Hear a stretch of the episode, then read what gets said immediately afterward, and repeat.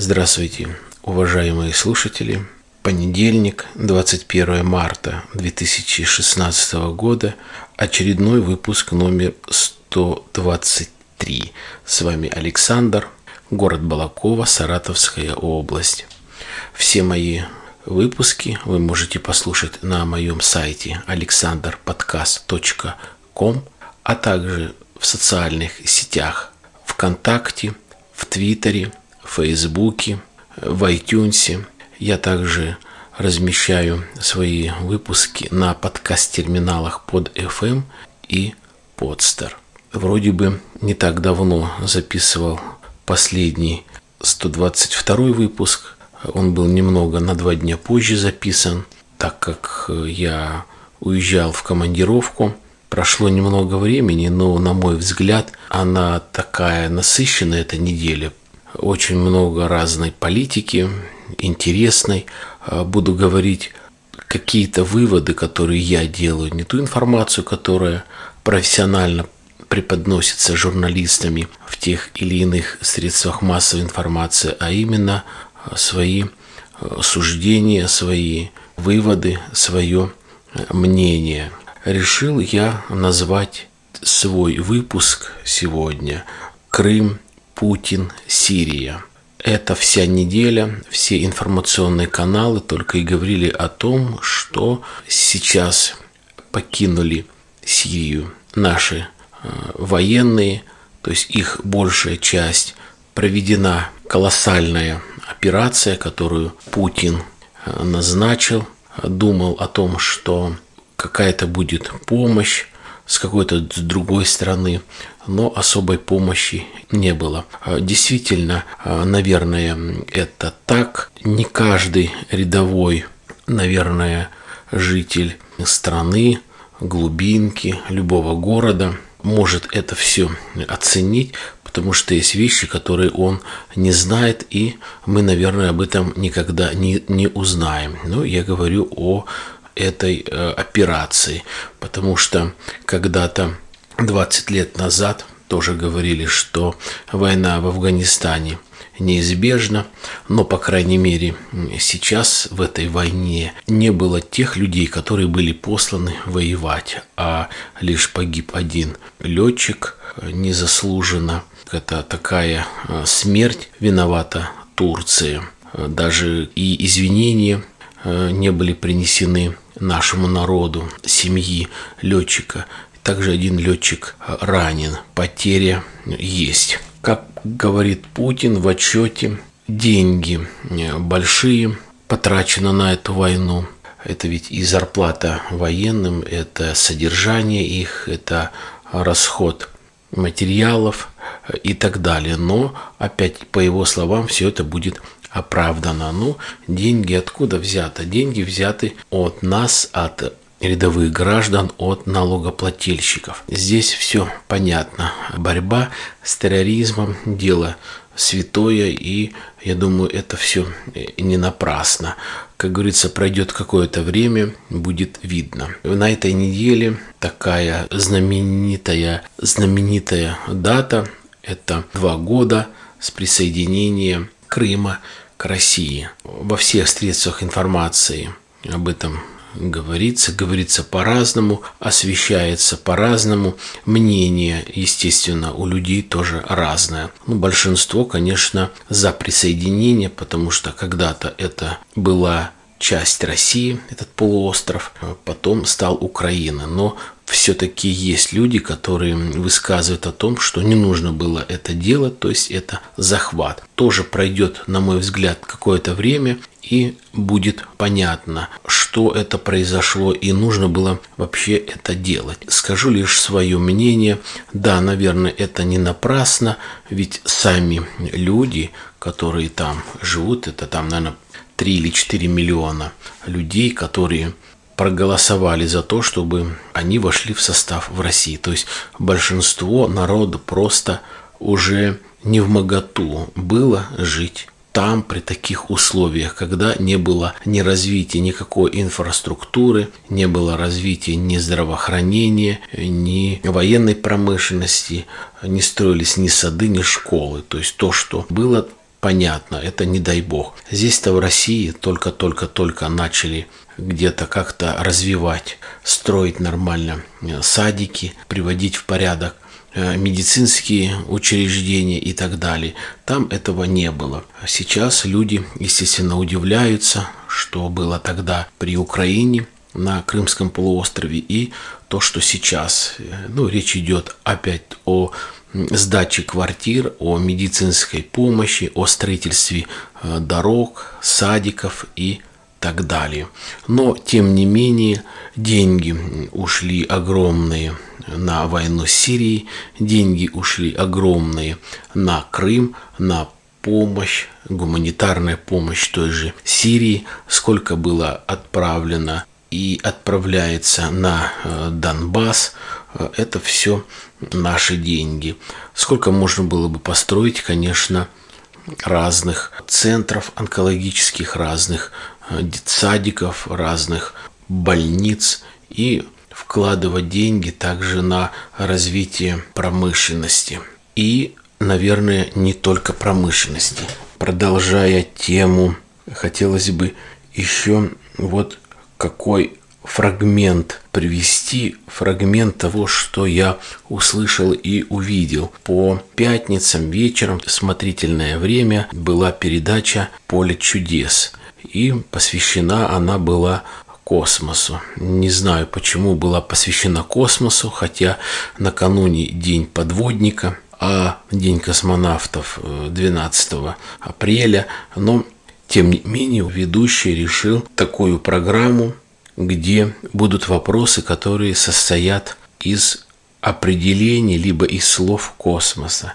И одно задание, которое меня очень удивило, не знаю в каком смысле, в хорошем или в плохом, а задание звучало следующее. Что развязалось на ноге у первого космонавта мира Юрия Алексеевича Гагарина, когда он делал доклад правительству СССР о возвращении с космоса? Зная все это еще с детства, с книг истории, с разных газет, с разных видеоотчетов, фильмов, документальных фильмов, где прослеживалось, что действительно Гагарин строевым шагом идет к правительству на доклад. Это кадры были, и сам факт присутствует в жизни. Это было в аэропорту Внуково, в Москве, когда Гагарин прилетел. И видно было, что вроде бы как у него развязался шнурок.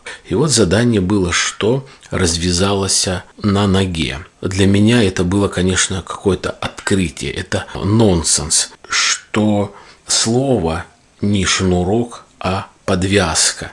Оказывается, в то время не было у мужчин носков с резинкой.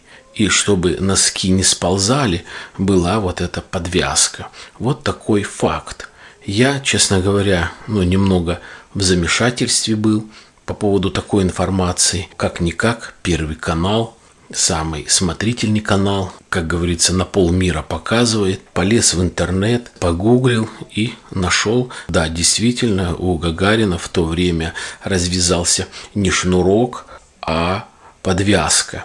Подвязка, которая держала носок, ибо тогда не было носков с резинкой. Опять всплывает моя любимая тема. То есть человека послали в космос, изобрели такой космический корабль.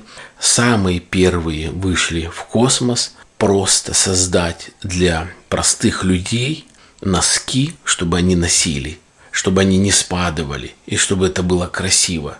Этого не было. Но как так? Были изобретены какие-то купальники, бикини для нормальной носки. Люди за рубежом заботились о своих людях, которые работали, которые приносили налоги.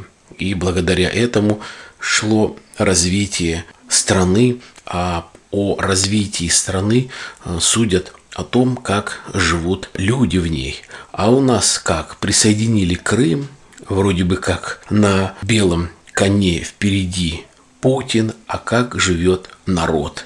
как живет народ сейчас, как он жил 50 лет назад, 60 лет назад. Нет, спору нет. Лучше какой-то прогресс все-таки есть. Слава Богу, еще раз повторю, возвращаясь к подкасту, который не так был давно мною озвучен и затем записан. Если бы не Горбачев, если бы он не разрушил стену, ну так вот, абстрактно говоря, неизвестно что еще, как бы, наверное, еще до сих пор на счетах бы и считали, и ходили все в сером да в черном, и не было никакой красивой одежды, никто бы не ездил в Милан, чтобы купить себе хорошие джинсы, либо платье, не было бы никаких гаджетов, айфонов и айпэдов и так далее. Все развивается нормально за границей. Сейчас у нас кризис, когда он закончится, к чему это все придет, непонятно.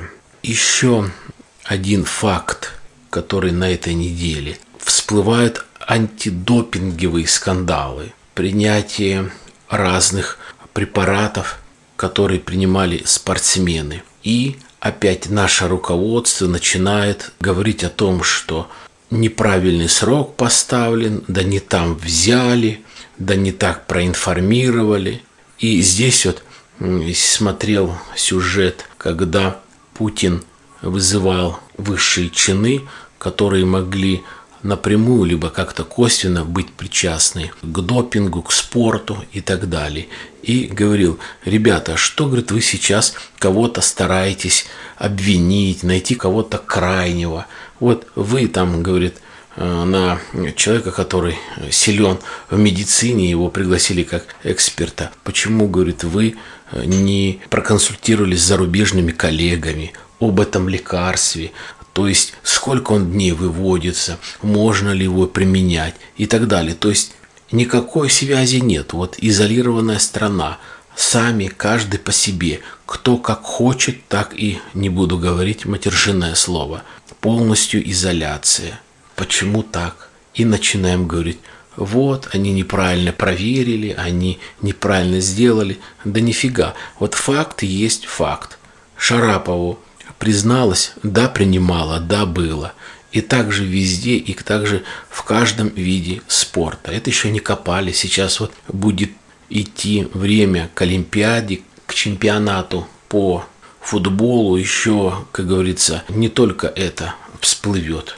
Опять, почему вот такая вот русская авось?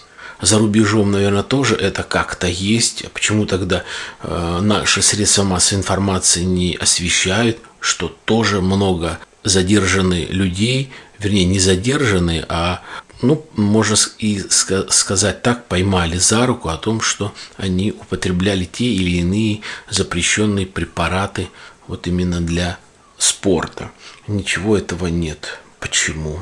Ну и, наверное, вот последнее. Еще раз, что касается нашей страны, нашей республики. Репортаж небольшой был по телевидению. Решили такой эксперимент устроить. Взяли журналистку, которая имеет диплом и возраст где-то, наверное, лет 25-28. Пошла девушка в Москве в центр занятости своего района попробовать устроиться на работу. Мест нет, такой должности нету. Идите работать упаковщицей, идите работать уборщицей. Она говорит: я журналист, у меня высшее образование, но у нас нету никаких других должностей. Идут в центр занятости, который платный, который частный. Не буду сейчас вспоминать, как он правильно называется, неважно. Там быстро находят место для журналиста. И здесь же задают вопрос уже одному из глав корпорации вот по центру занятости. Говорит: ну вот почему вот так вот происходит? Вот приходит журналист, а мест нету. Если сейчас физик-ядерщик придет, тоже мест нету. А глава корпорации говорит: ну а что, мы должны места где-то находить или создавать центры физиков и ядерщиков, чтобы были места? Журналист, который вел это расследование, так покачал головой, говорит: ну а как же, говорит, вы объясните о том, что вот есть частные центры занятости, где человек приходит и говорит: у меня есть диплом или опыт работы, физик, ядерщик, журналист, и там находят места. Но не вдаваясь в подробности, все-таки журналисты говорят о том, что еще далеко у нас очень многие вещи довести до совершенства, еще очень до этого долго, еще очень далеко до этого, чтобы все работали нормально. Говорит о том, что вот человек сидит в центре занятости, инспектор, и ей абсолютно все равно, кто это пришел, или физик-ядерщик, или балерина, или журналист и врач. У нее просто вот есть список: уборщик, дворник, упаковщица, все, какой-то разнорабочий, вынести мусор и так далее.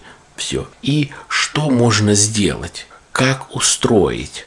Как помочь? Это не волнует. Она отработала свой день, 8 часов она получила деньги. Опять деньги им платят.